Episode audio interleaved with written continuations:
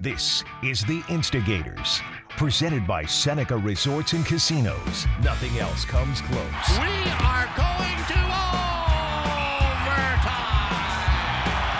overtime. And doing so with a musical twist this time around. Marty Biron, how are you?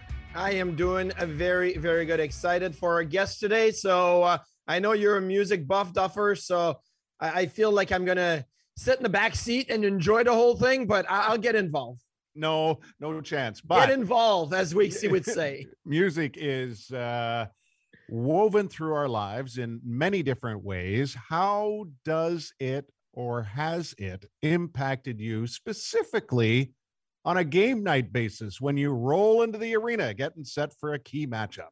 Okay, so I'll tell you this. Um, I tried to control the music in the room one time and I did a terrible job at it. So they kicked me off the, the music. That's one. Two, whenever we'd go to Montreal, I was always a little bit more giddy in the game because they would play some French Canadian like heritage music that I remember as a kid or whatnot. And, and I'd be like, oh, like you don't you're not supposed to pay attention to the music during the game, right? But I I always paid attention to the music. It got me going. Um, so yeah, music is a integral part of sports because the right song at the right moment, uh, or a playoff video with the right beat behind it is is absolutely like key to that feeling that you have for years and years and years after the fact. Stays with you forever, quite frankly. Um, what do you know about Daniel Armbruster, lead singer of Joywave out of Rochester, who is an ardent Sabres fan and will be our guest today? Yeah, I know he's a huge hockey fan and a huge Sabres fan. I've seen him on NHL Network. Uh, he's done it a couple of times, I think, where they call him to talk about hockey and music and whatnot. So, uh, but uh, again, I so I, I know of Daniel. I know he's a fan. I don't know him very much, uh, and uh, so I'm I'm really looking forward to get that uh, that interview going because I you know hockey players all want to be like superstar musician. Like I have a guitar every year. I'm going to start learning the guitar, and I had ended up buying a cheat thing, the chord buddy, to go on it, and I still can't play the guitar. Like that's just me. I'm like terrible at it. Okay, so you need to get serious. And when you're serious about the game, bet on Buffalo at the only sports books in Western New York. Seneca Resorts and Casinos betting counters are open daily, and self service betting kiosks are available 24 7 at all three locations. Whether you visit Seneca Niagara, Allegheny, or Buffalo Creek, the Sports Lounge features the latest lines and multiple screens so you never miss a play. The sports book at Seneca Resorts and Casinos, where the love of the game meets the thrill of the win. Daniel, it's great to see you. Thank you so much for taking time out of the tour that is eventually, very quickly, coming to Buffalo on the weekend. And uh, I know we're going to dive into that. You're excited because that means you're not far away from the hometown gig and gigs in Rochester to close it all out. But I think we're catching up at a good time based on where the Sabres are at as well. Is that right? It, you know, it it seems like it. I mean, things have been exciting. I mean, last night I wa- I caught like I had terrible service in Tampa, so I, I caught about ten minutes of the game, and I unfortunately turned it off before the end. But I uh, I I caught the highlights, and uh, I mean that that goal was was wild. But it's it seems like things are fun right now, and um I should preface all of this with uh, I am an idiot, so any of my hockey takes, uh, you know, whatever. I don't I don't know anything, but the uh uh, it seems more fun this year, and um, I'm I'm very like agnostic about like uh, like I'm I'm not a very competitive person. So like if if the score is five four and we lost, I, like I had fun. You know what I mean? Like and and this team is fun to watch, and the Don Granato style. Uh, you know, you guys have watched it for a, a long time every game, and it's it's it's fun now like and and they're not they're always in the game in the third period now and I, and I it hasn't been like that in the past.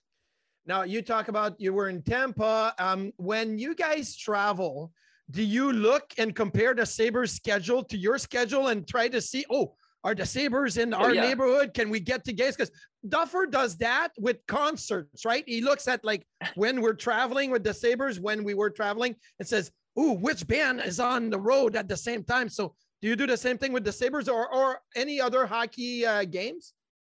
Ab- absolutely. I mean, we're uh, one of the best. So I, I, I think there's always this relationship between hockey and music. I think where um, musicians actually want to be pro athletes, and the pro athletes wouldn't talk to them in high school. But then the pro athletes were like very busy, like uh, you know, becoming pro athletes, and then they get into music later and are like, I have all this free time, and then they're very interested in in the musicians, and and we've been doing it long enough now where like there are kids or, or you, you know who who were like 16 maybe when our first record came out and they're ending up in the league now. And so and they'll and they like the band. And so when the schedule lines up uh, me and joey got to go to uh, a yankee spring training game the other day one of the one of the pitchers likes us and we were like this is this is amazing and that and that lined up for us with with tampa but yeah i mean i, I went to a game uh, in detroit a couple of years ago um, that's actually the only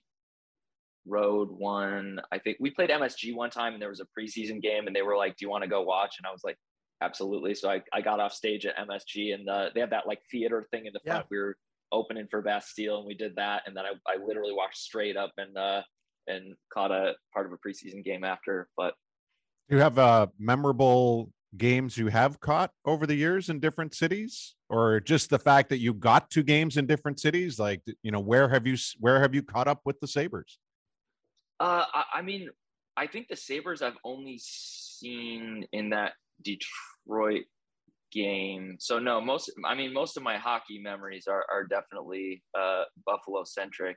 Um, I I think I mean one of my favorites. I I Rob Ray would have to verify this or not, but I believe I saw him score a goal, an actual goal on uh, Marty Brodeur.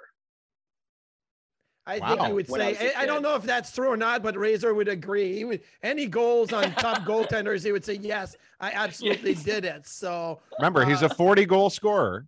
It took him almost 900 games, but he's a 40 goal scorer, and I always refer to him as that. So and also oh a big God. goal in the playoff conference finals. So I mean against the Leafs. Against so let's get him so in the hall right now. Yeah, absolutely. He should have his own wing in the Hall of Fame. Now, Daniel, let me ask you this: So you guys are all from Rochester. So did you go to Amerks game? Did you follow the Amerks and the Sabres from the time you were little?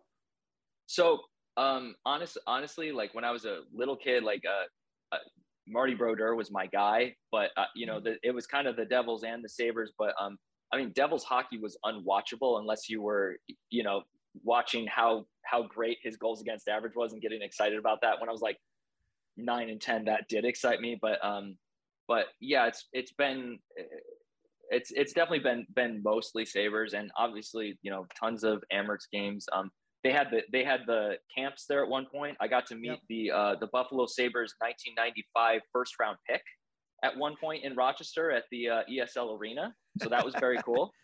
Um, got his autograph. Pretty, Is that Jay uh, McKee? Cool. There was two of us that year, so oh, yeah, I know, so Marty. Come on. two picks. there was two of us that year. I, uh, I, I the old did, ESL, did, uh, man. If you went there to get autographs, you better be bundled up because it was cold in that building. It it, it was. I, I remember my cousin. Uh, my cousin's a, a couple years younger than me, and he said uh, he he was like, I I think that's Marty Biron back there, and I was I was like, really? And like I didn't know what you looked like because like the you know the internet wasn't uh there wasn't like a database to search, yeah. and uh so we we came up and I was I was like, are you Marty Biron? And you were like, last time I checked, and that was so confusing to my like nine year old brain and I was I was like, so you are or you aren't? And, uh, uh, and you know, the signature said uh, Martin Biron, so I was uh, very excited to see that when it was handed back to me. I was such a jerk. I mean, how bad of an answer is that? Like you're you're probably like 18. Yeah, well, I probably didn't speak a lot of English. I was like, uh, somebody told me to use that as a line when somebody asked, "Are you Marty Biron?" Yeah, last time I checked, and then walked away. But no, uh, well, that's that's funny. But you mentioned Marty Brodeur. I don't know if you remember, but we had a big game in Rochester between the Sabres and the Devils one year. It was dubbed the Rory Fitzpatrick Brian Gionta game, but Marty Brodeur played in that game. It was, uh, you know, we tried to kind of branched out. It was a regular season game in Rochester against the Devils. Um, were you did did you go to that one? Did you remember yes. that game? Okay. Absolutely. Absolutely. I, I think my dad got me tickets for Christmas and I think I waited out by the bus to try to get autographs because I loved I loved hockey cards and getting autographs when I was a kid, and uh, I did not get Marty Brodeur's autograph, but I actually forgot like most of this, and I um uh it, a couple weeks ago before we left for tour, I was going through some boxes in my house and I found all my autograph cards and I was going through and I didn't remember a bunch of them. Like I had like uh uh Pekka in there. Like I had so many that I had um that I I had actually forgotten about. But they must have all been from that night because it was all it was all Devils players and all Sabres players. Amazing. How's the tour going? Oh, great.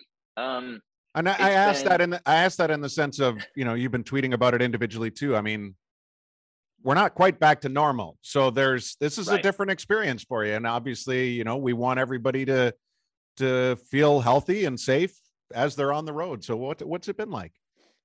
It's it's been good. I mean, you know, we're um we're obviously not really seeing people, you know, we're kind of doing our, our own bubble um and and wearing masks everywhere. The the hard thing is you can't sing in a mask, right? So uh some of the bigger venues, it's fine. Like because there's you know a barricade and people are a ways back from you. Um but we just kind of the the florida gauntlet. And uh i don't know if you guys know this but generally guitar music in florida does not do very well. It's mostly like dj things and and and hip hop things. So there's not very many rock clubs there and they are small and there is no barricade or barrier or anything. So um, you know, we'll see we'll see how the next week goes.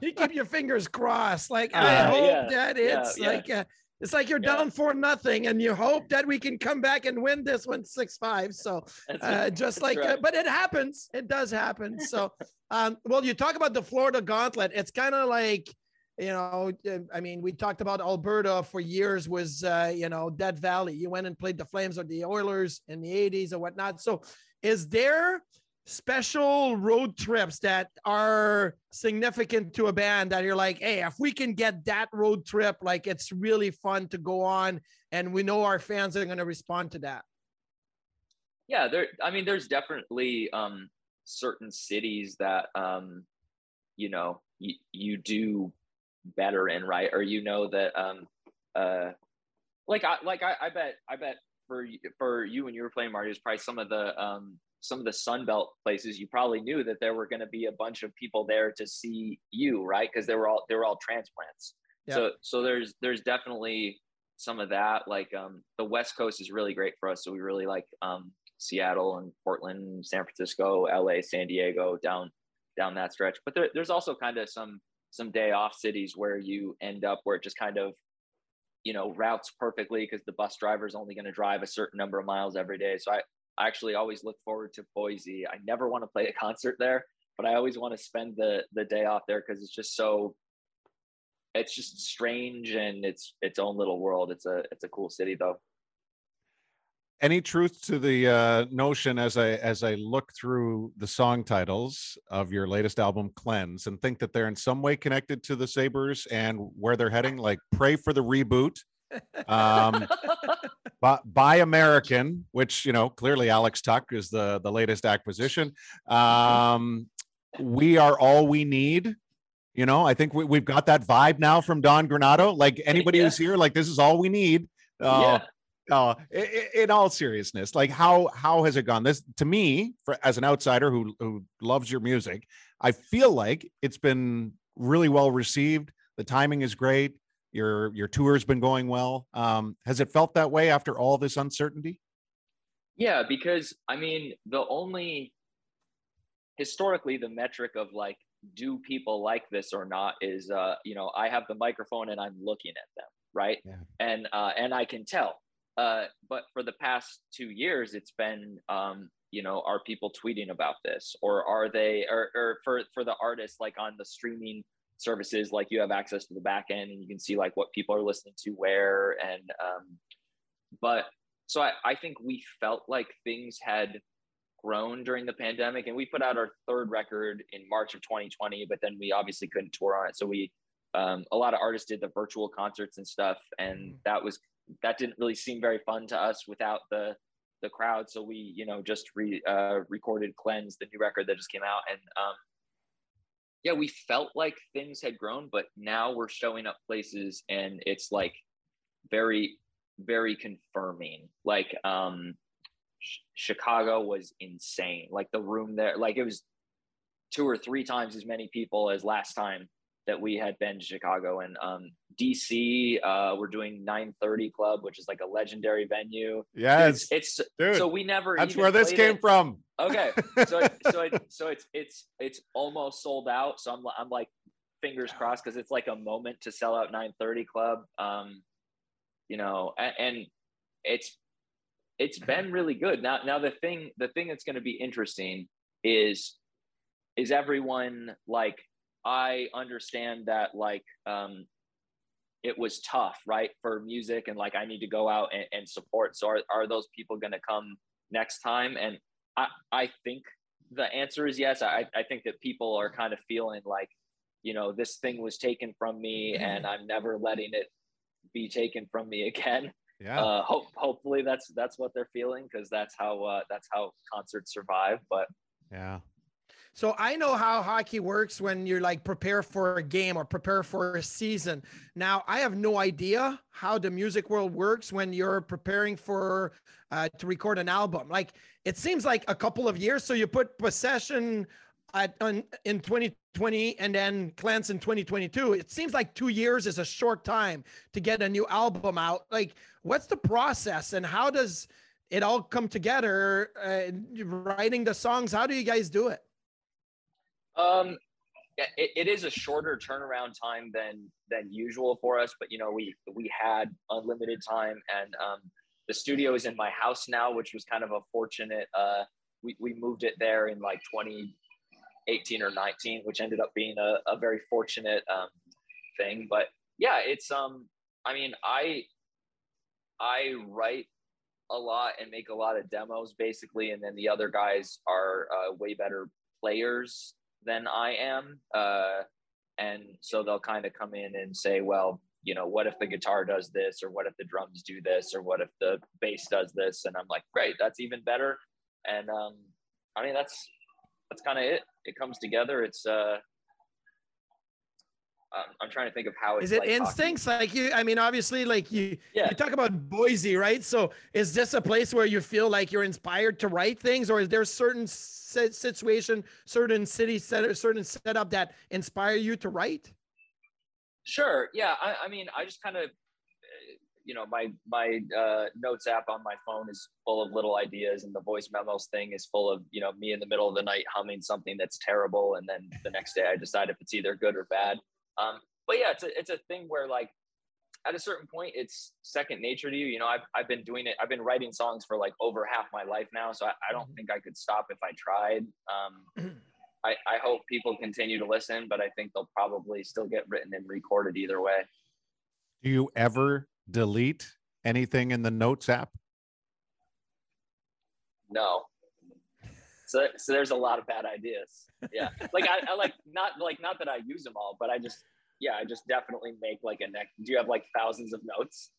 I don't, but I'm fascinated by what's in your notes Oh app. yeah, yeah, yeah, yeah. It's it's terrible. Yeah. I got bad grocery lists in there, dude. That's about it. Oh, I have a yeah. So I mean, obviously, you know, we do a this or that on the uh, on the instigators, and I have a this or that note that it just keeps on going. And I look back and I'm like, what? Where was I when I wrote down that you know we need to do the this or that play of the game, like the turning point or whatnot? I have no idea because it does. I don't put the date or the the year next to it. So is there sometimes you look back to your notes and you're like, what kind of uh, you know situation would make me write something like this?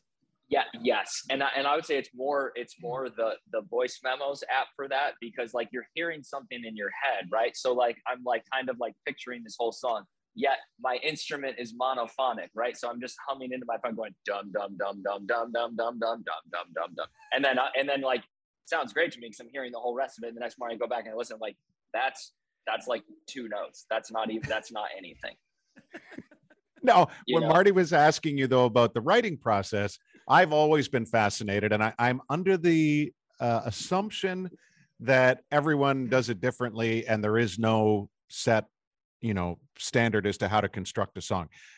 But within your band, are there examples of the music coming first and then you adding to it or does it mostly originate from your head and words and then the music comes after yeah it's it's it's pretty much coming from my head and usually it's originating from music and the words are coming after but but i've kind of over the last few records like divorced the the two processes where um because like writing lyrics is easy once you know what you're trying to say right? But but the hard thing is being like the song is about this right? Like deciding that. So so there's a, a whole notes app of like here are things that i would like that i have like opinions on right? Or like commentary on or, or feelings that i have. And then over here is like a drum beat and a guitar part and all so the longer you keep them separate you are not making decisions like man, the lyrics to this song are so good and it's so important that it's there. Because I I, th- I think the split on like there's lyric people out there and then there's people who don't care about lyrics. And I, I think that split is like 90 10. Like I like I love lyrics, but like I love them when the song is good also. Mm-hmm. So if you if you keep them apart for longer, you can kind of marry things like we're like, okay, this is a great musical bed or like a great melody. And also this is a great thing that I want to say and use them together later. So you're never making the decision based on like, okay, well, these lyrics are not my best work, but the but the music is really strong, right? And, and people like it. So whatever. Um, yeah. When you say 90 10, is it 90 music, 10 lyrics, or yes, is it the other way around? Absolutely. Absolutely. I mean, I that, that's what uh, what do you guys think? Are, are well, I mean, uh, so funny for me. I grew up in a French Canadian city, listening to French music, and then there was some obviously some English music, uh, you know, like pop and whatever, rock, and and it came in, but I didn't know what they were saying. I couldn't understand the lyrics. So for me, it's all music. Like my kids will listen to songs and they'll say, "Man, that was such a beautiful song," and I'll be like I don't even know what the song's about. Like I, for me, it's the music takes 99% of the the feeling I have for the song. But it's interesting for you to say that because you are obviously trying to put out tracks that appeal to 100% of the people, but you know there's a split between what people like and what people uh, will will gather to. It's almost like you know we want to win a game, but how do we do it? With offense or defense and how do we we build our team together? It's almost the same thing with you building a song. Yeah and i, I, I brian I, I would think that you care a lot about lyrics because you were wearing a gaslight anthem shirt. Yes and i think but for me it's been quite an evolution musically. Um before it was definitely louder more genre specific as a kid, you know, and then your eyes get opened. And, you know, there's a lot more Americana in my library now, which again, it takes nothing away from the talent of these artists musically, but it is lyrically driven. There's no question about that. Um, I don't know. Like, it's fascinating to be having this discussion with you because when I think of Joywave, I think of both. Like you, your band's ability is to hook you musically, though so that's the first thing I think of. But then, you know, like a Kennedy, for instance, like I love listening to the lyrics of that song. I just think you you you just it's just written so well. And I, so yeah, I think I'm somewhere in the middle, you know, but I I, I think the I think your your hunch, Marty will laugh at that. I, I think your assumption that, that I'm that I'm lyrically, you know, inclined would would definitely be now. It leads me to the question of what bands interest you? Now, that's not to say are you a super fan of, but what what bands are really interesting to you that you either enjoy, you know, you might enjoy them for different reasons. Yeah, so that that's a that's a great way to ask that question because I never sit down and go, I'm I want to do like this thing that this other artist does because that's that's something you do when you're younger and like we uh, for uh, some people in Buffalo probably that you know I like me and the other guys have been doing this a long time. We had a local band in Rochester before this band that like didn't work, and and the things that didn't work about it were were you know oh this is working for this other artist. Like let's right? Like let's hop on that a little bit or let's try to and and uh, obviously that does work for people sometimes because we've all seen an artist come out and you're like that's just exactly this other thing. But but it, it didn't work for us and, and things went right for us hmm. when we were like i'm just going to make you know what's in my head and if people like it great and if they if they don't like it that's that's fine too and, and things you know went a lot better. But the, the artists that inspire me uh, accordingly are people who do whatever they want whenever they want to do it and with little regard for um, what they did before as long as it's still true to them. So like one, one of my favorite favorites is damon albarn because like when i was a kid i loved blur and the and of course they wrote the ultimate goal song you know yeah. right but then but then he goes and he does gorillaz and gorillaz is like so far from blur but it's still like his voice and it's like uniquely him and um and that that's just beautiful to me and i know i know kanye west is a polarizing figure and everyone has opinions on him but you know you can't say that he doesn't do what he wants to do right and and mm-hmm. people feel how they feel about it and you know that's that's real art right is like not is just being like this is me and take it or leave it right but okay now i have to ask because of what you've just mentioned what about taylor swift I knew that um, was coming. oh man, uh, uh, it's Damon Albarn got in trouble like right three yes. weeks ago for. Oh yeah, okay, okay, all right. Uh, I, I I think that uh, she is very good at what she does, and uh, from what I hear, she writes her songs, and that's awesome. And and the free market has decided that she is the best, is my opinion. Well, the only reason, the biggest reason I ask is because I'm still surprised, quite frankly, that so many of the artists that I have come to love that fall into the Americana genre or close to it respect the hell out of Taylor Swift for her songwriting ability. So yeah. So that's I, that's kind of been fascinating to me the last few years. So uh, it has been interesting to see uh, like um I think the dude from the National like worked yeah. with her on yeah yeah so yeah yeah so, so, like the the welcoming in of that but uh, but I think it might be a little bit of the uh, uh the athlete musician dynamic that I mentioned before, right? If Taylor Swift if Taylor Swift calls me and is like, I want you to work on the record, like I will be there. You know what I mean? That like that's amazing. Now, Marty, why did you think I was going to go that direction? because we had a whole moment on the broadcast uh, a couple of weeks back uh, where we brought up all these uh, Taylor Swift song uh, oh, yes. because she had re-released her album and whatnot. Yeah. So we had some fun with it. But uh, I know that you have been listening to that album uh, with your girls, so I yeah. we talked about it a little bit. Now, there's my question though: How has it changed for you as an artist? Because when I grew up, you bought an album and you listened to the album from start to finish. And I even, when I used to have the tapes, I remember like if I stopped the song at a certain point and I flipped the tape over, my favorite song would start on the other side, right? Like that's how it was. You listen to albums from start to finish. Now it's let's release a single, let's release a single. How does that change your view on how you're writing songs and how you're putting albums together? Um, so I I am not a big singles guy. Like if if one of my favorite artists put out a single, I generally don't bother to listen to it until the album comes out. I think our fans are kind of split because now, now obviously record labels prefer to release singles, but um, we still insist on making records because for for me as an artist, it's important to like kind of make a statement and, and have a, a body of work. That's just how you know that that's like you said. I mean that that's the artist that I liked growing up, right? So yeah. that's that's how I want my music to be packaged. But um, it just depends on on who you are, I guess, because some of the like younger kids like really don't care about that, you know. And it's you know we're probably dinosaurs for caring about the the whole thing, but is that a TikTok thing? Yeah, I, I I think so, but it's also like I've had kids who like they'll like tweet about the band all the time and and they'll ask a question where it's like, so on our on our first record, um, how do you feel now?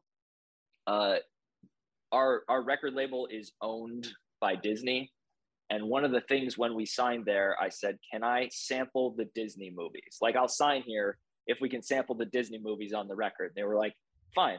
So the record is put together with like uh, pieces from like Bambi and Fantasia and Peter Pan, and, th- and there's a couple other ones. But you know, the the thing that you're really trying to say, um, like the, there, there's a song on the record called "In Clover," and there's this bit in Bambi where um, Thumper is telling Bambi about how delicious clover is, and it's like that little like uh, Saturday morning cartoon sample, and but it's at the end of the song previous, right? Because as you're listening to the record, you want that sample to mm-hmm. play. So it's not in the song in Clover, it's before it. And someone asked, like, you know, why is that sound in Parade, a, a different song? Because it, sh- it makes sense that it would. And I'm like, you have been listening to our music in whatever order you want the entire time. And it made no difference to you. And you, you were like, this is great. I love this band, but just throwing things on playlists and that's how kids listen to music now i guess. And that's like who am i to you know right. tell them that they're doing it wrong right? It's like the the most uh like that that's one of the most beautiful things to me about art is it's is it's literally the most free market thing ever. There's no Mm-hmm. right or wrong way to do it.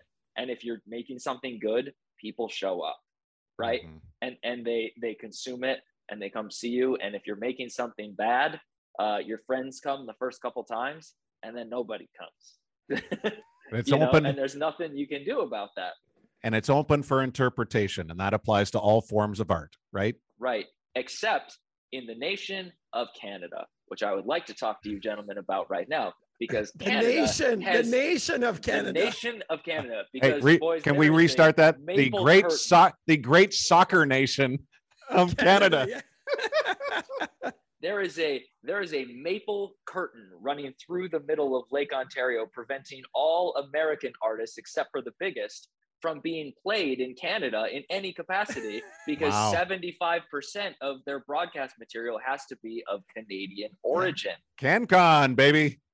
So you know who gets played in Canada is the Arkells and not Joywave. Right. Are you jealous?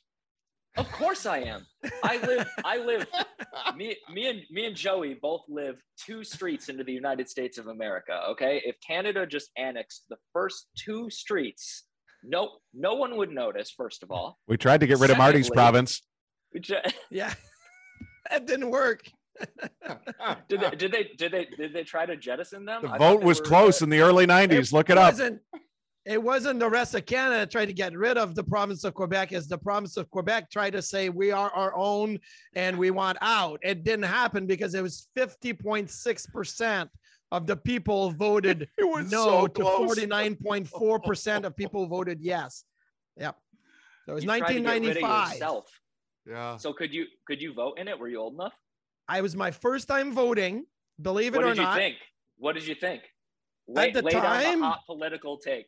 At the time, here's the hot political take. At the time, it's like, yeah, we're French Canadian. We have our own culture. Like, screw the That's rest right. of Canada.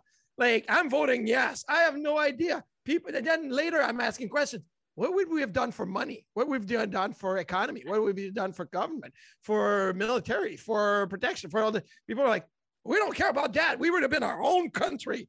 And We'd I'm like, fine. okay, there's there's questions at 18 I didn't know to ask, and now I know, and I'm like, whoa, that was a Yeah, but now weird. your son's asking them, which is amazing, right? Yeah, well, yeah, and and funny enough, I voted in that referendum in '95, and did not vote in any elections in in North America because I couldn't vote in Canada because I lived in the state. I was a resident of the state. I couldn't vote in the state until the last election because I wasn't a citizen uh, of the United States. Now I am. I'm dual. So so for the longest time, I just watched the you know elections in Canada and in the U.S. and be like, oh, this is kind of uninteresting. I don't have a say in it.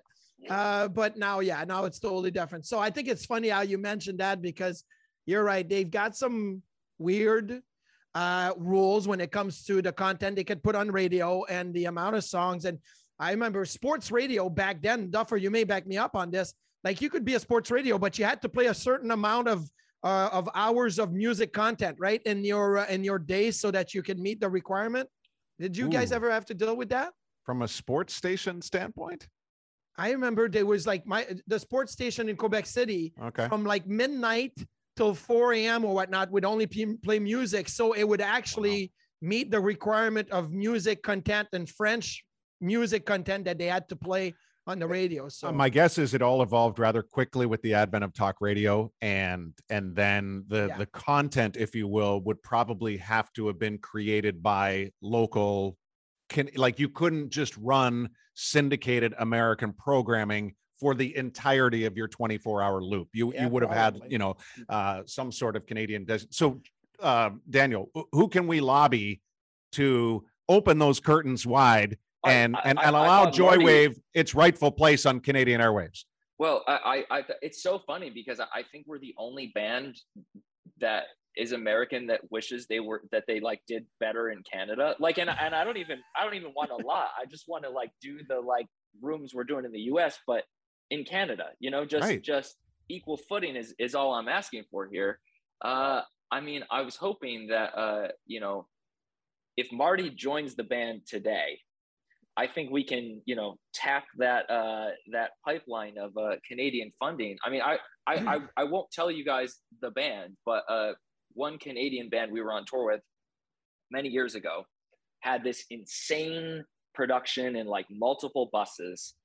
And partway through the tour, we we had drinks one night, and I was like, look man i don't want to put you on the spot but like i can i can do basic math and $20 times 300 people a night does not equal like what i see happening back here. I said what what's going on? And the guy's like the guy's like look he's like the canadian government has given us over a million dollars in like support because it is viewed there as they are like exporting canadian culture which is good for the the footing of Canada, and it makes like all, the K-pop stuff is all funded by the South Korean government. Like like they bailed themselves out in the early '90s. They had a financial crisis, and one of the things that they invested in was pop music, and that is what's happening now. So it's it's Wow. really cool to see like art as an investment for for nations that are like because like what do people know about Canadian culture? I mean, well, you guys probably have a different answer than I do, and I and I probably know more than most people. Like I know who the Oh, Prime I think you would. is.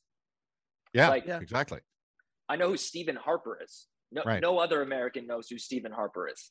Right. Uh, but it's um, it is an e- an interesting way to make sure that um, like because like I I- I think in the 20th century like American culture was like one of the behemoths, right? Like that's like the that's like a way that like uh, the idea of democracy won, right? Is that like Russian teens started like buying Levi's and being like, this is actually pretty cool.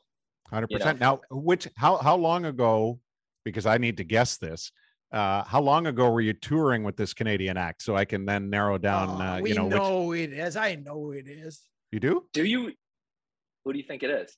Oh, I'm not Just tell me the it. tell me the year roughly. Uh, 2015 or 2016. Sheepdogs. Uh, te- no, Marty, tell me what the the first letter is. Do you think? I would say it'd be S. Nope. Oh, okay. Well, I didn't get it. I'll have to revisit Yeah. unless you're going to tell us. No, I'll t- I mean, I'll t- I just don't want to.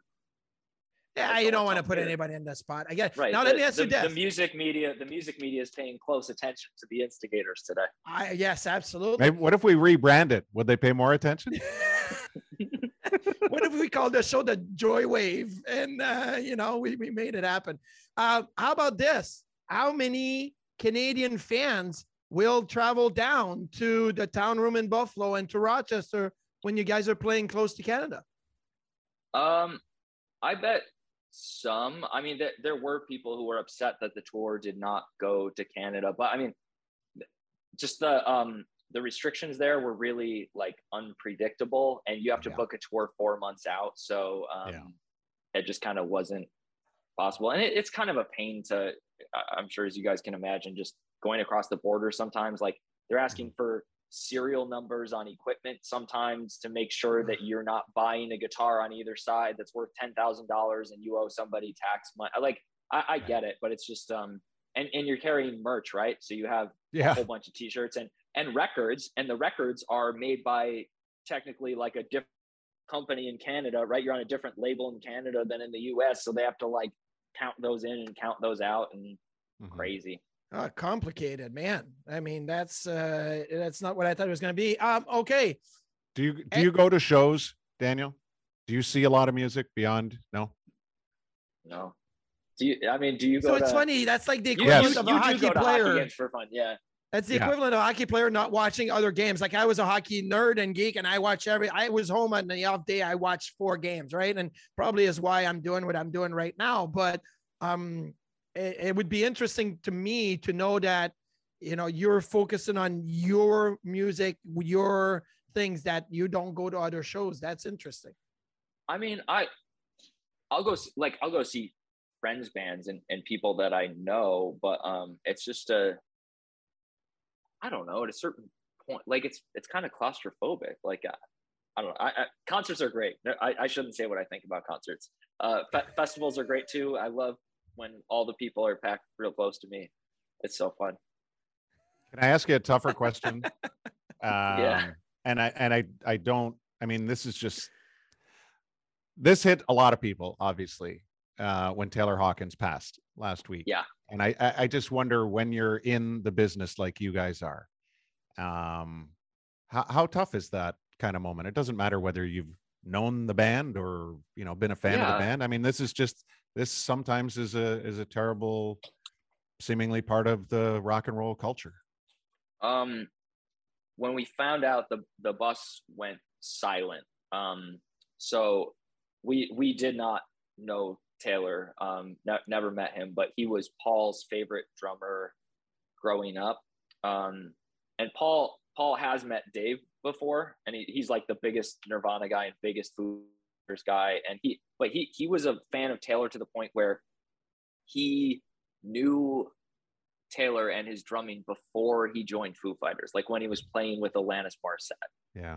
And um, so I think it was one of those things where like, not that he was like, not that he was like, someday I'm gonna like meet him and we're gonna talk about drums, but just kind of like knowing that that's not possible anymore is kind of strange. Like, um, what uh, there's a, a songwriter that I really liked. Um, was named uh, Adam Schlesinger, who passed early from uh, from COVID in the pandemic, and we have the same lawyer, and he wrote like that thing you do for the movie, and um, Fountains of Wayne was his band, song Yeah. Stacey's mom, but he was a really big writer. There was that uh, that band like the Click Five in the early 2000s, where he like wrote all their songs for him. And having the same lawyer and like looking up to like his writing career, because like that's like that's something that I do. It, like you know we do the band obviously, but I do writing and production for other artists too. And I was just like, oh, it'd be cool to like pick his brain sometime, right?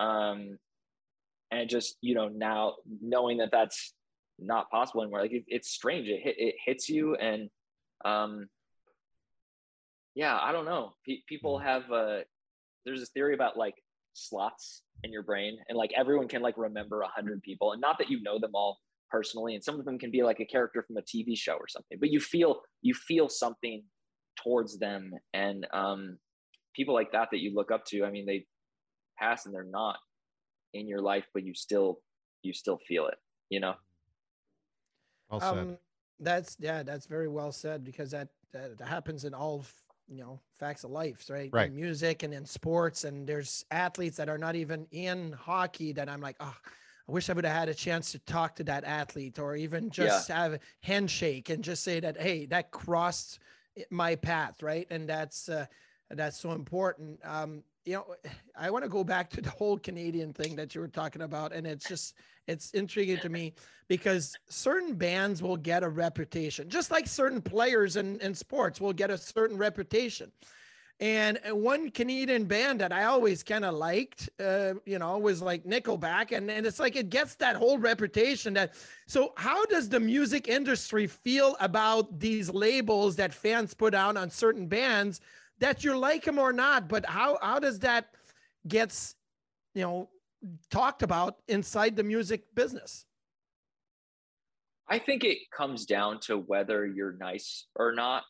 Um, and I bet Nickelback is so nice because I just don't see another way that they like continue to, right? Because like how how else do you explain it, right? There's, uh, and I I I think that's that. Look, there there's been bands that we've played with where I'm like, I do not like this. and I guarantee you I will be in my bunk sleeping by seven o'clock every night. And then you you go out for a couple days and you're like, oh, I actually really like these people. They're they're really nice and um and I it's probably like a um like Marty, there's probably some stuff that you can only talk to your friends who also played in the league about because only they would understand and like you like um like I, I I'm you know, I, st- I still live in Rochester, right? So, so some of my friends from growing up, I'm still just as close with now as I was then. But sometimes something happens and there's, they like wouldn't understand, like if I mm-hmm. told them, because it just doesn't make sense. And and then, you know, somebody who maybe I, not that, not there's anybody I felt like Nickelback about. You know, I, I think they have a very poor reputation mu- musically, not not as people, but but but like some of those people like I've I've become close with and and I, I think sometimes a lot of people too get bad reputations from like maybe there's one Nickelback song that people like maybe people really don't like the photograph song, right? But then you go to the concert and then they pull out some like uh Radiohead style deep cut that you didn't know Nickelback like did, and you're like you're like oh this is this is actually sick. Just like people don't people don't don't know about this one. Yeah, I love it. So, what do we have surprise wise coming up at the ballroom on Sunday? Uh, let's see. Well, we we have uh production now, which is amazing. Like go, going up the room size and, and things getting better. Um, you know, the the artwork for the new record is all this uh this car wash kind of thing to Love to it. match with with cleanse. Um, so uh, we will be turning the stage into a car wash. There's like half a Corvette that goes on stage, and there's this like uh kind of fake tunnel thing. It's like a video wall that's like uh, just playing a bunch of washing footage. So that's that's been really fun to um to be able to finally because like on the first two records, like you know, the production was like, hey, there's a banner behind us that says Joywave, and that's what you can afford to do. So mm. it's uh, it, it's it's nice to have uh, be able to make some creative decisions to match the music. Equivalent makes, of Marty wearing the white goalie mask all year. I know, like there was not enough in the budget to paint it, so I already had one mess that was painted. I didn't like it. Uh, who makes like an, uh, some of those decisions? Like in the hockey, there's your captain, your alternate captains. There's a leadership group. Uh, obviously, there's more bodies. There's 23 players on the roster. So you, I like how you pointed the fingers at you. Make all the. This is this is a benevolent monarchy, my friend. it is a, a it is a it is a low accountability business. You get what you put into it for sure. Um, I was actually talking about that with Joey when we were at the Yankees game the other day, and that and that, that you you can tell me if this is if this is right or wrong, but I I would think if I was a child and I wanted to be a pro athlete, you can find uh you can find like you're setting off the alarms. well, I think he's actually given us two potential names for the show. So, benevolent monarchy benevolent or monarchy. or or low accountability. Low, low. I, I think that could be a new name for our show. those, those are those are both solid. You know, oh, okay, he know he knows what that is. Um, I, but but I, I would think that there's like some type of path that you could uh like there, there's some program right to become a goalie right? Like you didn't just like stand in the street every day and people shot pucks at you and someone's like you're pretty good at this marty but the draft is down there. Yeah i mean you obviously go through goalie training in schools and you have to love it and you have to be good at it. And then you go through your steps and then you, you eventually hope to get there or maybe you don't and that's fine too. But but there's but there's steps right? Like you could mm. like like someone could point you in the right direction and like that that's what i was saying about music being like like there's there's like step there's like shows right? There's like american idol right? Like that's maybe maybe you can go to a tryout for that but to do like you know what we do or what like gaslight anthem does like that like there's no playbook or anything right? It's just like it's a total free for all and um you figure it out or you don't and that's that that's like a a, a big difference i feel like where it's where it, you're it in charge of that free for all Yeah, right. Exactly. Exactly. I, I'm running the free for all, and it's and it, like it either it either works or doesn't, but you're only accountable to yourself, and that's kind of it's scary. But if you have like a good work ethic, it like can work out for you because you're like in control of your own destiny. You know, like don't like the results, write a better song. Don't like the results, you know, practice, get get better. Like um, do better. I- we I say it to- all the time. Oh my god. We say it all the time. Athletes complaining, you know, they deserve an opportunity, and it's just like, dude, do better. Do Just better. do better. Yeah. Um, I have always been amazed, fascinated, honestly, from the first time I was able to go to a show and look at merch, and then you see like the tour dates listed on a T-shirt. Like that was the greatest thing. Oh my God! Like, look at they were here, they were here, they were here.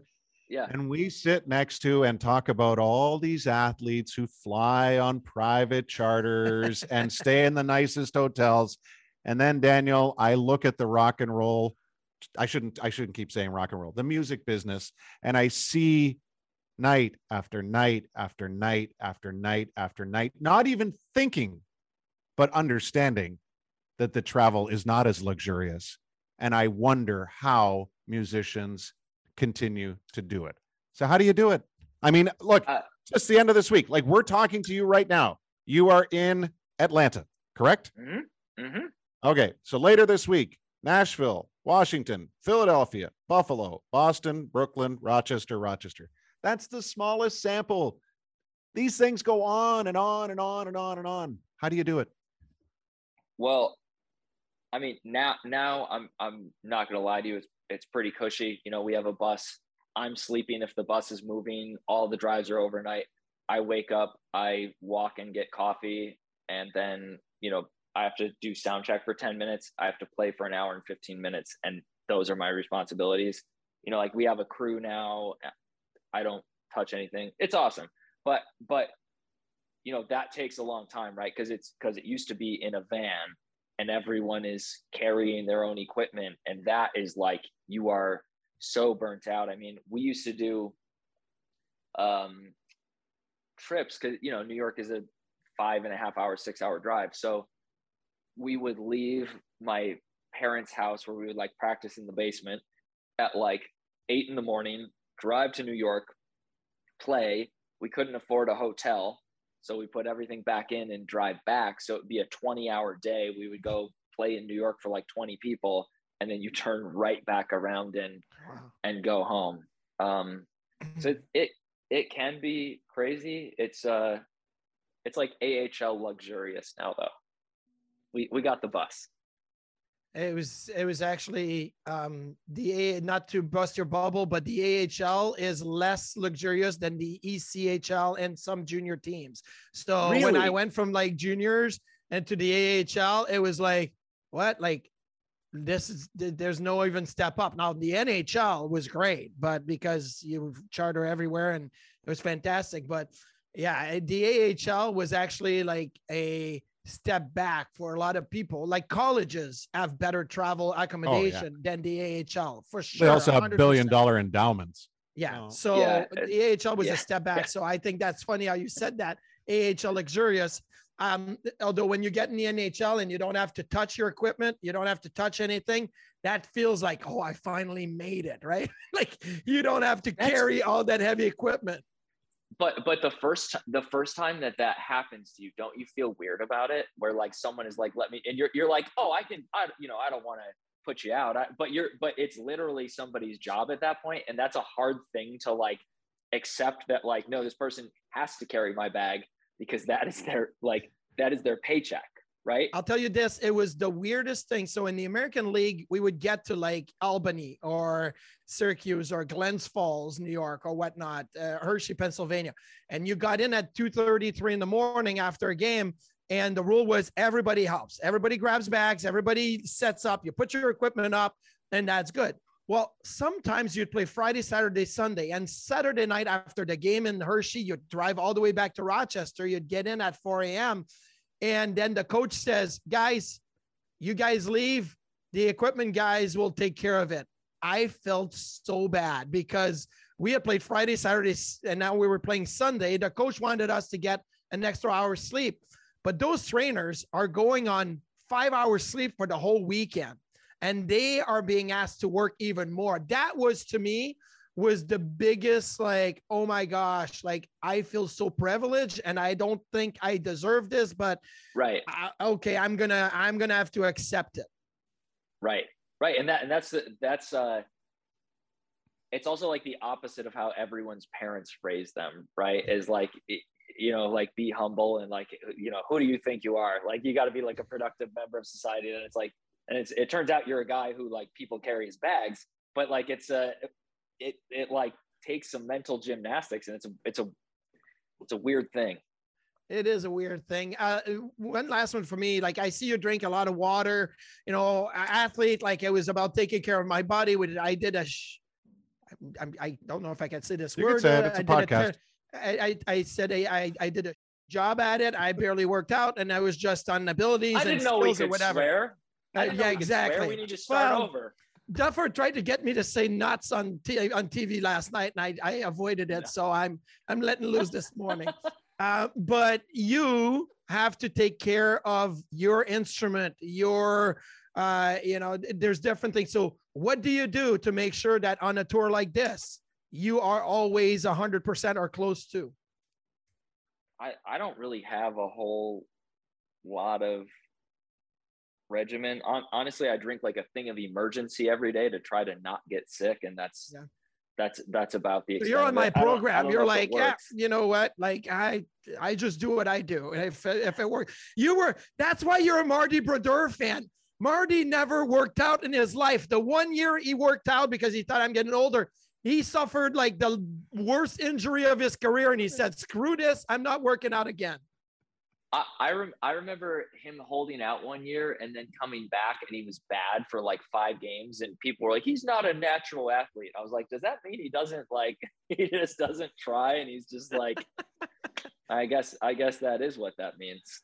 So does that mean you're you don't have a regimented diet either, and you just like allow yourself to indulge in local delicacies ever everywhere you go? Um, you know, I thought it did, and then the first night of the tour was Cleveland, and I had a Nashville hot chicken sandwich and French fries before going on stage, and I was definitely just like gurgling the entire time. So I, I've been I've been a little more careful. It's just my then. acid reflux nightmare right Yeah. there. Like, Oh uh, my god! It's yeah. My, my, my regimen is taking the omeprazole tablets the doctor gave me every uh, every day. oh man, what's what's um, what is home base like for you? What what is Rochester feeling about Joywave these days, and and and and how much you're looking forward to concluding this leg with a couple of shows there? Um, it's it's funny because I I love it. I mean, it's it's to the point now where like uh Joywave announces tour is like on the six o'clock news, which is so funny because that's that's the most like mainstream something could be is right right is the six is the six o'clock local news but obviously it's not like that anywhere else. Like anywhere else it's like you have to know about the band and it's like a little cool to know about the band and like you know you got a secret and you come to the show and you share it with everybody there. Mm-hmm. And and rochester has gone full blown that but it's it's reached the point now where like you know sometimes people are like well i've definitely heard of that thing and i know i'm supposed to like that thing. Like it's that's happened with my face now.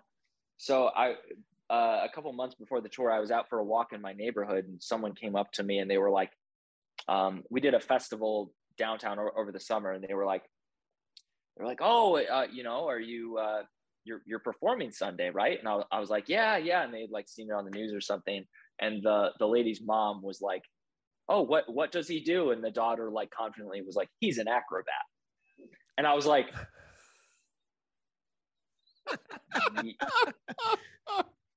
like it was the only it was the only logical explanation for the mustache is like that he must be an actor so like he familiar with must be me in the and- circus. and, yeah familiar with me and sunday but like completely uh, other other thing. But But it, it was your marketing has been so good, right? Like Yeah. you you've you've done the side of the buildings, you've what you've mocked other people's advertising campaigns, right? Like it's been really Yeah, good. You, you you you can't say which ones right now, can you? no, it's like Canadian music. I can't think of it off the top of my head. That's Yeah, uh, what exactly. a bummer. The uh, uh, um, it, it's funny though because like, I mean, we were playing local shows in Rochester forever, and you know, we play at the Bug Jar, which is like a 200 cap room, and I mean, it, like it's always good. Like the people who liked it liked it, but there was this moment in 2014 or 2015, like I, I think there's this kind of like Western New York thing where maybe Rochester has it more than Buffalo, but people are like, it's unfortunate, and I want to say I, I don't feel this way, but I can't wait to get out of here and move to like a, like a big city, right, or like a real city or something. And nothing good ever comes from here, and that is such a toxic attitude. And and I think it's shifted over the last ten years. But I think when we were playing the Bug Jar in like 2011, 2012, that's how people felt. And when their friends were like, "Hey, you should come see this band with me. They're really great." They're like, "Oh, they're a local band," and you know, they're like, "Yeah," and uh, like, no, well, I, you know, I know it's not good. So what happened for us is 2014, 2015, things start to go right and start getting in like video games and ads and TV shows and and movies and things and getting bigger tours. And everyone who lives in New York and LA and Chicago is like talking to their friend from Rochester, right? They're like, going to see this band Joywave tonight, or I saw this band Joywave tonight. They're from Rochester. You know them, right? And people are like, oh yeah, yeah, yeah. No, I definitely like them. I definitely like them the whole time. I definitely like them the whole time. And then we come back, and then people are like, we were totally here all along. And um, it's unfortunate, but I hope that like, like, look, I, I probably, I mean, I did feel that way when I was like 18 or, or 19, and I, I hope that um, if anything with Rochester, I hope that like our band's success is able to show people that like things in your own backyard are cool too and just as good as as anywhere else. And i love rochester. Like the the food there is amazing now. The coffee's mm-hmm. amazing now. And and i don't think it was like that there 10 years ago. I i don't because i was there and i was like there's nothing to do. And mm. um and, and now there is. So I, I hope that that is good information for them and good information for everybody in a in a mid-sized city I agree. I think that's great. Um, and I agree too. Like, I mean, I grew up in Quebec City, and when I was in Quebec City, I was kind of like, eh, you know, this is this is okay. It's a small town. Like Montreal was so much bigger. Toronto was so much bigger. Now I'm like, man, Quebec City was awesome. And then I moved here to Buffalo, and I'm like, man, Western New York, Rochester, Buffalo is awesome. Like you appreciate it a different way, maybe as you get older or whatnot. But um, just to go back to hockey, now, maybe as I join the band and I bring the Canadian influence to the band, um, I've seen you on NHL Network, you know, with Jackie and EJ and doing all of that. Uh, what about like when you see some of this the special events like the Heritage Classic, the Winter Classic, uh, the All Star Game, things like that, and saying like this is something we'd we'd like to be a part of and, and do more of because you guys are are hockey fans, you like the game. Well, as long as long as the Arkells keep getting booked, I mean, Joywave's never going to get that, a chance. We I like how you're taking. but I'll um, make that happen. Me and Duffer will make that happen for you. I, I'm setting up a uh, pay per view uh, fight to the death between uh, Daniel and Max here from the Arkells. So this, this... I, I, don't, I don't, I don't know him at all. He he did, he did tweet, uh, he did tweet in the past year. Uh, just discovered this song "Dangerous." Uh, and, and tweeted the song. And I said, the maple curtain has fallen. He didn't say anything because he probably just thought that was a weird thing to say to somebody. he's, he's a good dude who loves hockey I'm as sure much as, uh, yeah, he's, yeah. He's a Leafs guy, isn't he? Well, yeah. that's, that's his only, you know, blemish in my opinion is that now I get it because they're from Hamilton. So he plays his angles really well.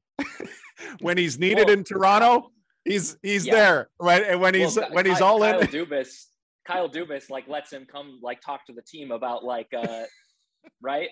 See, yeah.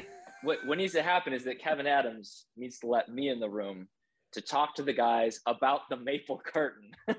yes. Let's, yes. let's do it. Let's let's get let's get them connected, Marty. I like this. A hundred percent. A hundred percent. We're we're I there's so many things idea. that are going through my mind right now that uh, Duffer and I will definitely uh, have to. Well, obviously, because you're the one and all that we have to run through, we'll we'll uh, put our ideas on on a note on our phones and we'll send them to you. Yeah. Yeah. Well, I mean, uh, you know, I can I can get in that room, be like, guys, losing five to four is fine if I had a good time watching. I don't know if Perfectly that's gonna work. And that's Don't not gonna it. work. That's We've been doing work. that for That's too long. Daniel. You know, you know what was you know Moral was was victories are no good anymore.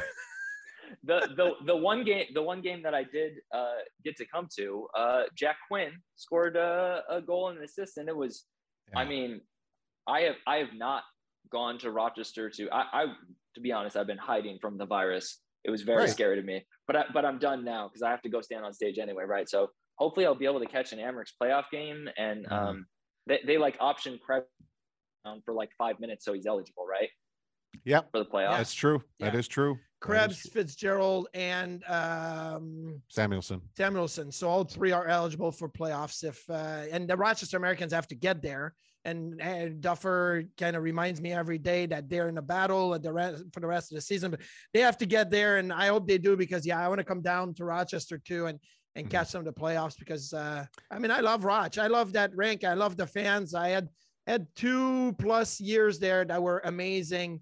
Um, I keep telling everybody so the rite of passage in Rochester when we played for the Rochester Americans was the first year we had to live. Well, not that we had to, but most people lived at in the uh, Rustic Village apartment building across from uh, where Bill Gray's is now. ESL. I don't know if you've ever driven by those Oh, okay. apartments, but Like in, like in Um, Henrietta. in like Henrietta, yes, yes, Oh That my was- god, that was a little rough. I'll I'll that's say this. bleak, It was- dude. yeah um so i but i did love it like it was it was where everybody lived and we all got together that's where we grew up right so i have a really soft spot for rochester definitely Okay, the pressure is on, Daniel. I know you wanted to conclude this, even though you assured us three hours of your time was fine. We'll, we'll cap it at close to one here. Um, advice, draft lists, any you know, free agent lists. Like you, you, were you were entertaining the idea that you might be working towards an assistant GM position here I've, based on this I've appearance on the podcast. So, what do you got? I've, I've, I've got ideas. Uh, I, idea idea one is is this guy in the room, uh, just talking for an, doing exactly what we just did here for an hour, but uh, with the guys. Um, I do feel like, uh, you know, I, again, I am an idiot, um, but I, I would love to see. You know, I feel like what like Tage Thompson has been amazing this year. I mean, seeing his growth, like a couple things that we as Sabres fans held as truths before this season, I, I think were we were shown are not. What one was that we lost the O'Reilly trade, right? Because if you're looking at Tage's numbers this year and you're looking at O'Reilly's numbers this year, you're like, hmm, seems pretty close. Seems like Mhm. Tage is actually pretty good, which Mhm. you know, no, I don't think anyone saw that that level of development coming. Um, but I, I feel like he's he might not be like a game breaking center kind of guy. And I, and I don't know that you may not actually need that, right? Because I mean, look how many cups like Toronto and Edmonton have won the the past couple of years, right?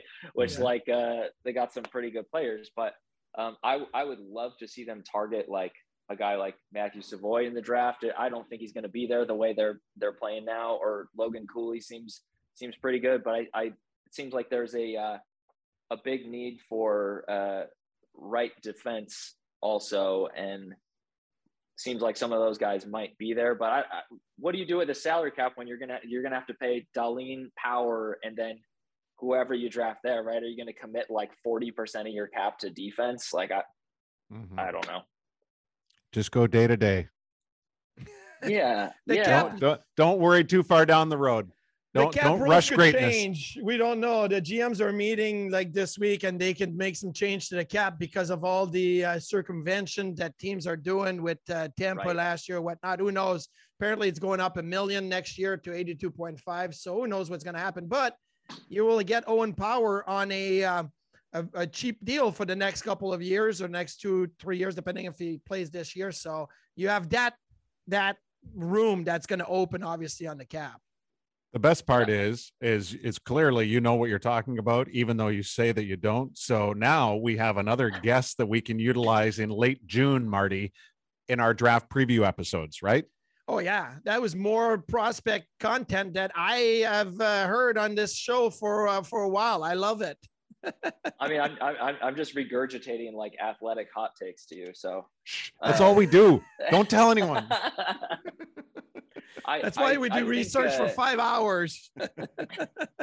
I, I would like to see. Um, I, I feel well. I'm I'm curious what what you think about the the goaltending pipeline, Marty, because I was I, I watched the the World Juniors that Devon Levi played, and I was Yeah. like, I can't believe this kid went in the seventh round. And when they traded Sam, I was bummed to see Sam go. Who, uh, which which by the way, is he like secretly a hilarious person?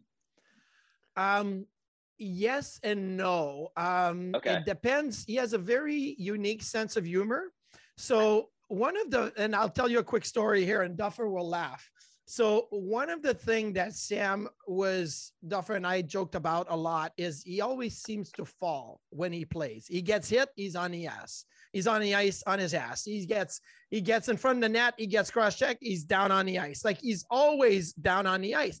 And there was a guy in Philly years ago, Scott Hartnell, that did this thing about Hartnell down. Every time he fell down, everybody hashtagged him and then he donated money to charity. So the one day I thought I was being very funny and I saw Sam in the locker room. I'm like, hey, Sam, like, have you ever seen on Twitter Scott Hartnell? Like he does this Hartnell down and Sam goes, I'm not on Twitter.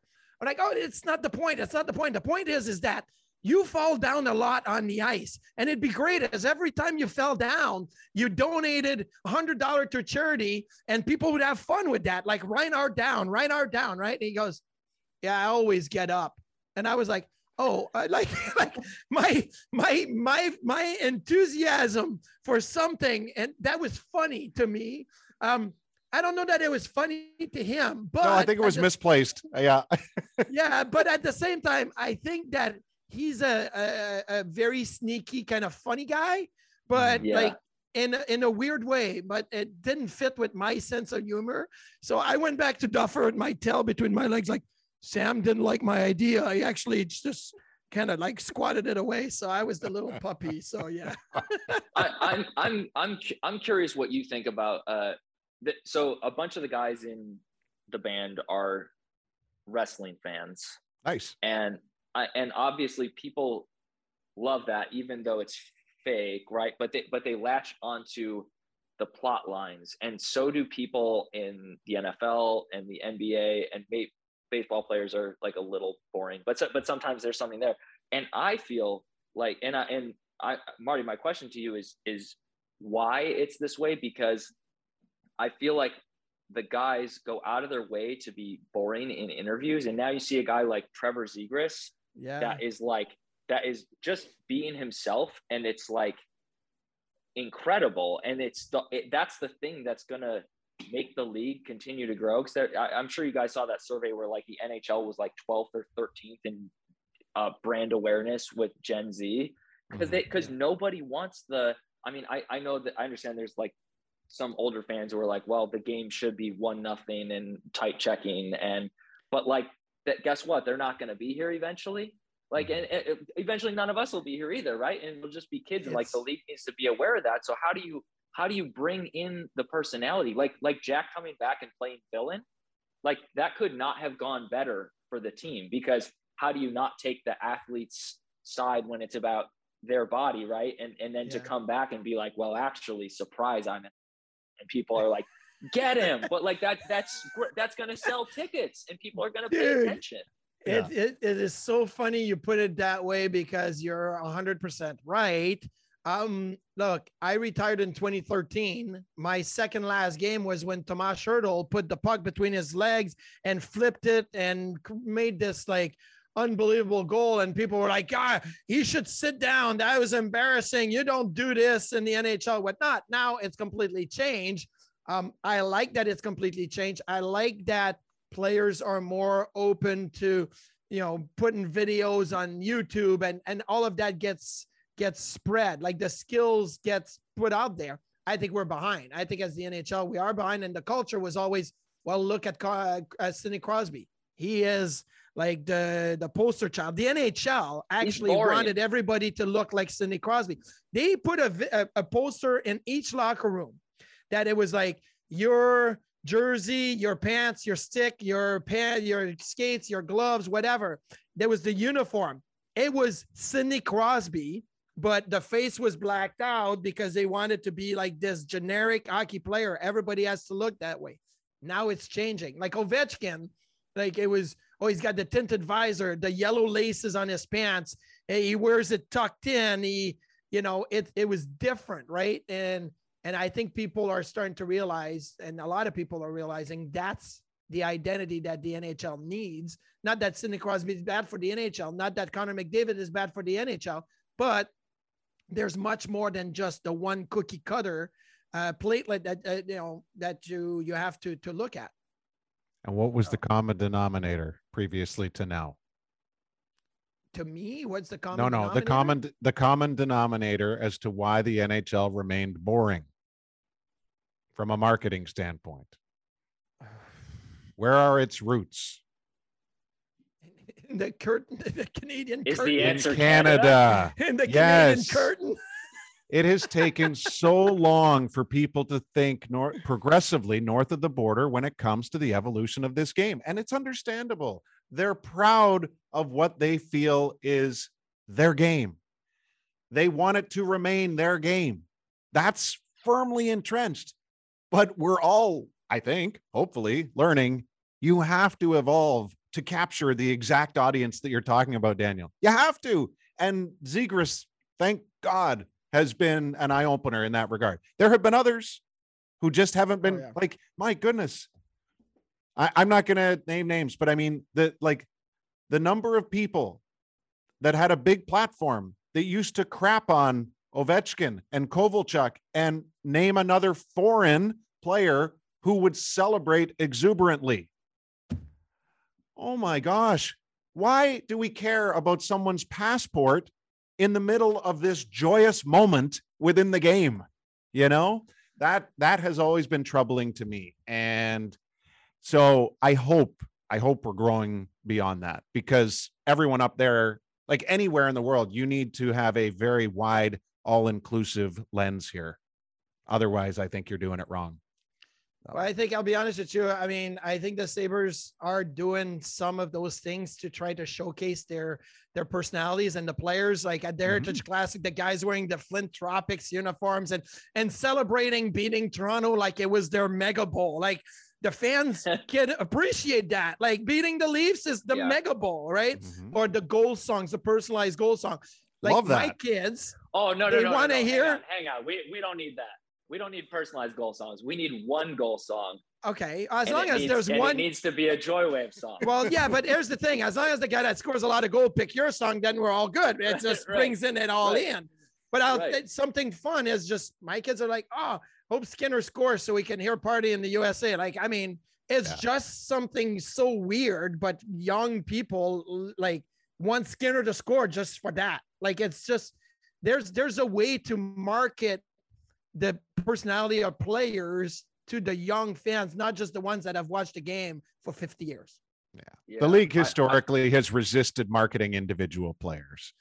It's always team, team, team, right? And and, and It- yet it's, it's got to stop though. Like I like I want to know i- if there's a reason that like Dylan Cozens doesn't like Trevor Zegras or something.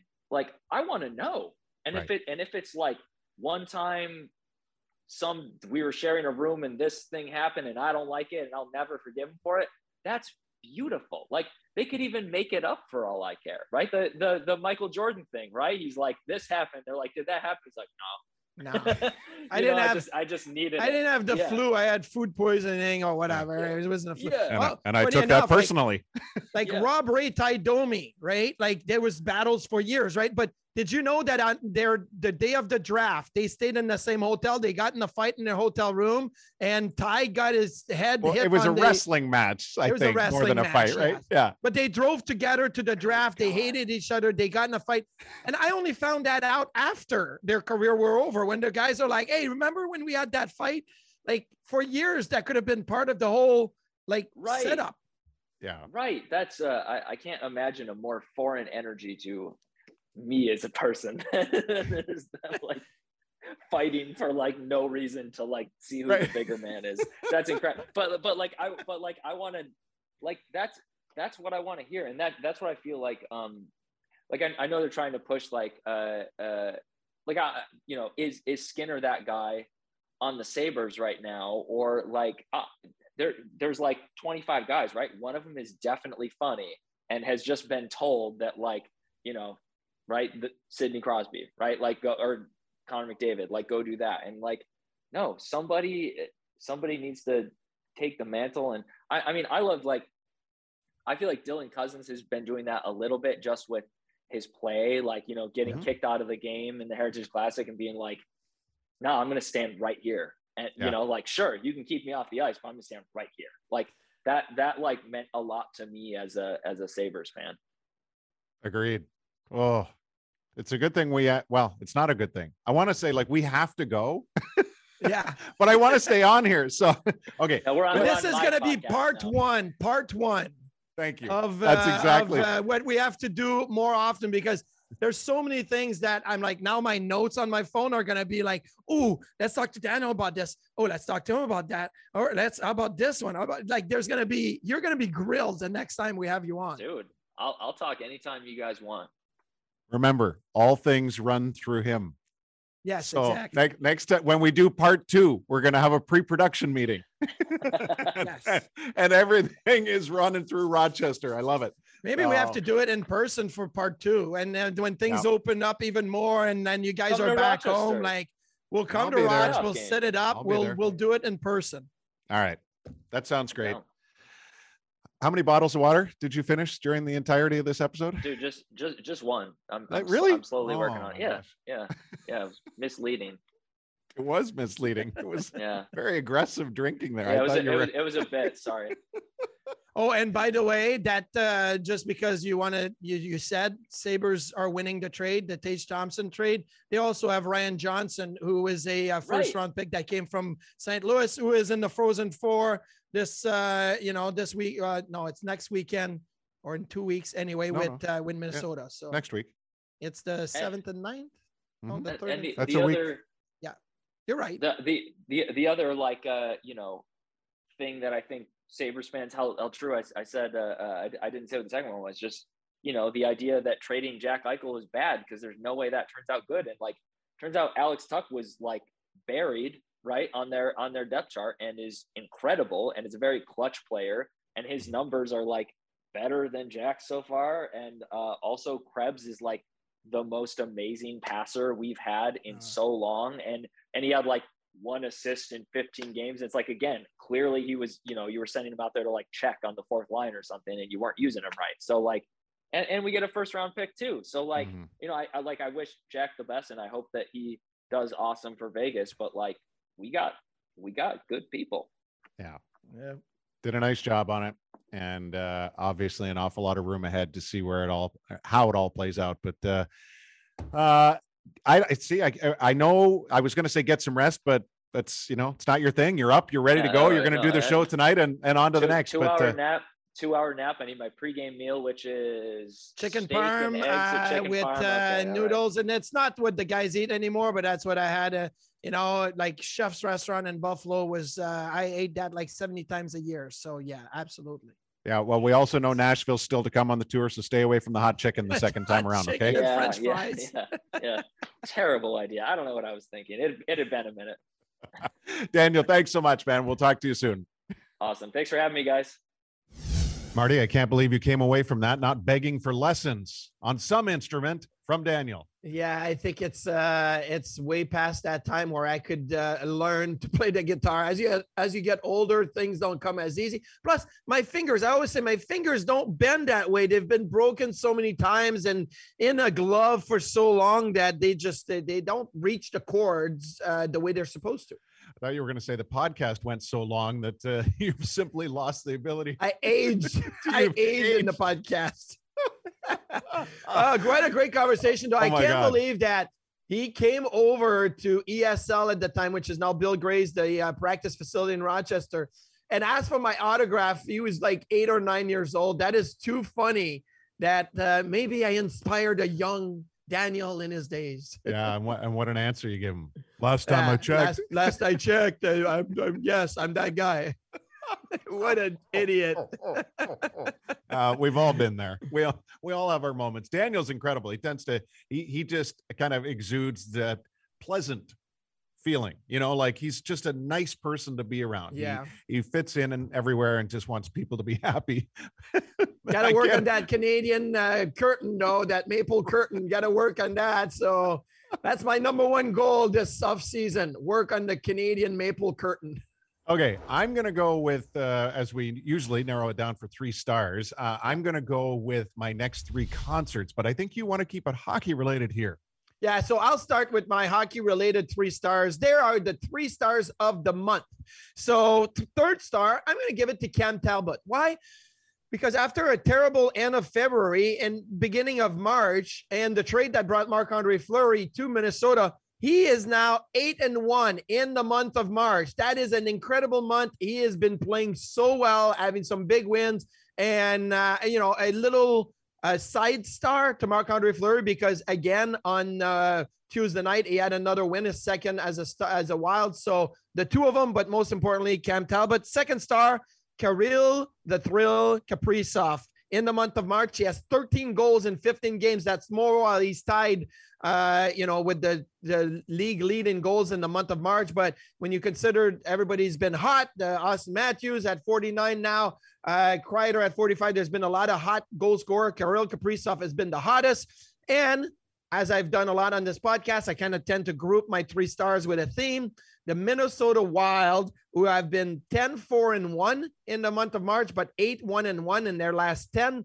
They are a team that's exciting to watch. And Billy Guerin swung for the fence this year because he knows next year, the year after, and the year after, he'll have some cap troubles to deal with. So he went for it, and they're exciting right now. He will undoubtedly have to rely heavily on the youths in the organization uh, because they're going to have to move off some of those higher end contracts. Now, he has a lot of work to do.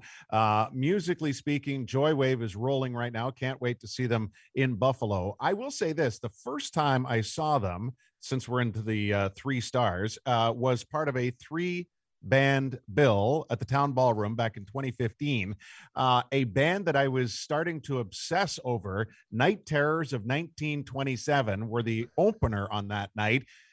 They did not last sadly beyond uh much beyond that night quite frankly uh i i remember talking to their lead singer But the name like, of a band is so important. Night Terror of 1927 just doesn't roll off the tongue. doesn't roll off. But I there was a favorite song I had on the album, and I had a chance to talk to the singer after. I'm like, why wouldn't you play that? And he goes, That's a really good question. And I was like, Ooh, there's dissension in the ranks here. And not long after, they were gone for good. But Joywave was on the bill. It was a huge night for them because they were opening for Bleachers. So this was, you know, this was a real big opportunity for them. And I'm just so happy for Daniel that they've been able to, you know, grow as a band and now navigate through the pandemic. And have you ever heard anyone more proud to have their own bus? Oh, it's yeah, it was like a lifetime achievement award when you got that bus. So yes. So, next three concerts is what I will focus on, and they are in no particular order, but within this month. Airborne Toxic event. I've been waiting for two years since they released an incredible album called Hollywood Park. Now they're already working on more music, but the fact that we'll finally get to see songs from that album are uh, incredibly important, and I can't wait to see that. Um, Gang of Youths, who I discovered in the pandemic on the show Billions. Did you watch Mhm. Billions or not? I haven't yet. You keep asking me, and, and I'm the TV movie buff, but Right. uh, you keep asking me. I haven't watched it yet. Beauty of Billions, probably in its final season now. Uh, they always have relevant music playing out like the final minute of the episode into the credits. Yeah. And that was where I first heard Gang of Youth. They're an Australian band that is now based out of London. And really excited to finally see them. Uh, that'll be in Columbus, as a matter of fact. I think that'll be the first show I've seen in Columbus. And on top of it, of course, Joywave this weekend and maybe the following weekend in Rochester. We'll see how it all plays out. That depends more on your schedule than mine, I think, Marty. Yeah. Okay. So I'm really, I really want to see them uh, on uh, Sunday. I believe that is when they're in Buffalo, the Mhm. 3rd of April. Um, but if I can't, and then they are back in Rochester the 8th and 9th of April. So yeah, I'm definitely going to try to catch them on one of those nights. And uh, maybe we'll have to make a, a, a trip down the 90 to Rochester Yeah. together. And you can, uh, Oh, you know, you're- you really me- educate me to all the music. but only if you take me past your old home. Oh, the rustic village. Absolutely. I know exact. I can take you to my apartment. I'll walk you to the door. Maybe we'll walk, we'll walk up to the door and knock on the door. Sounds like an Instagram live video to me. Uh, Marty, thank you for this. Uh, we've gone well beyond overtime, like Dave Hannan esque. We'll see you next time. Thanks to our friends at Seneca Resorts and Casinos.